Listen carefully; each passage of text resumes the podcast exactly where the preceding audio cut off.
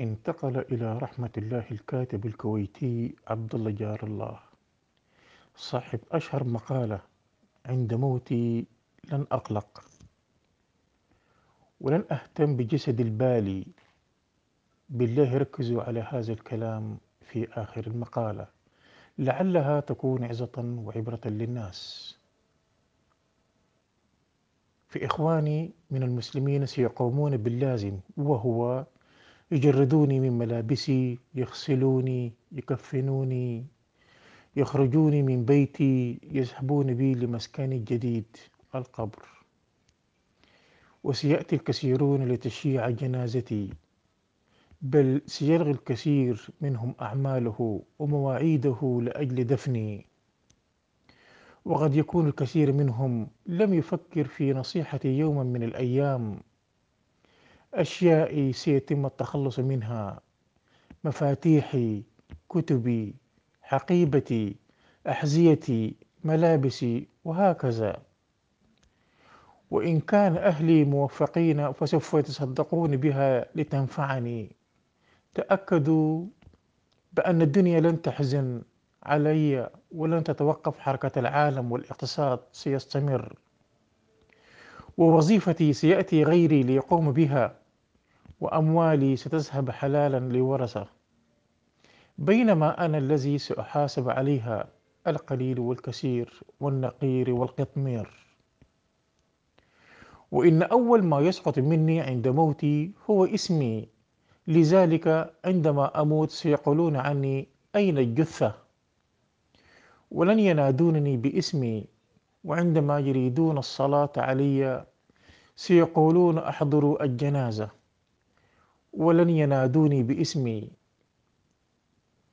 وعندما يشرعون بدفني سيقولون قربوا الميت، ولن يذكروا اسمي. لذلك لن يغرني نسبي ولا قبيلتي، ولن يغرني منصبي ولا شهرتي. فأما أتفه هذه الدنيا وما أعظم ما نحن مقبولون عليه. فيا أيها الحي الآن أعلم إن الحزن عليك سيكون على 3 أنواع. الناس الذين يعرفونك سطحيا سيقولون مسكين، أصدقاؤك سيحزنون ساعات أو أياما ثم يعودون إلى حديثهم بل وضحكهم. الحزن العميق في البيت سيحزن أهلك أسبوعا، أسبوعين، شهرا، شهرين، أو حتى سنة، وبعدها سيضعونك في أرشيف الذكريات. انتهت قصتك بين الناس وبدأت قصتك الحقيقية وهي الآخرة.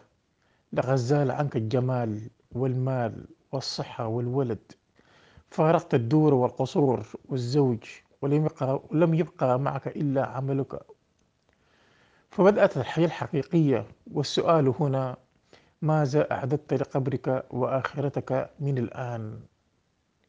هذه حقيقة تحتاج إلى تأمل، لذلك أحرص على الفرائض، النوافل، صدقة السر، عمل صالح، صلاة الليل، لعلك تنجو.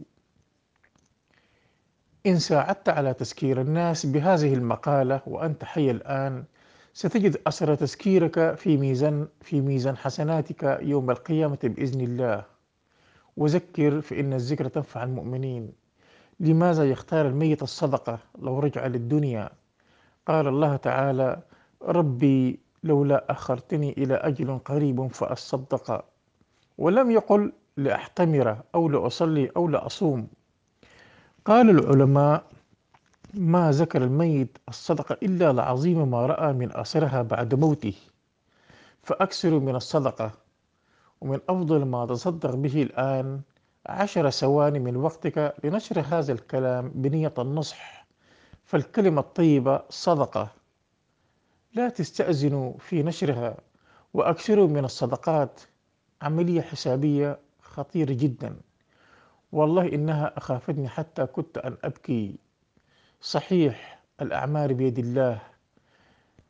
لو افترضنا عشت 60 عاما، لو نمت 8 ساعات يوما في في 60 عاما، فقد نمت 20 عاما. ذهبت إلى العمل 8 ساعات، فقد عملت 20 عاما. طفولتك 15 عاما.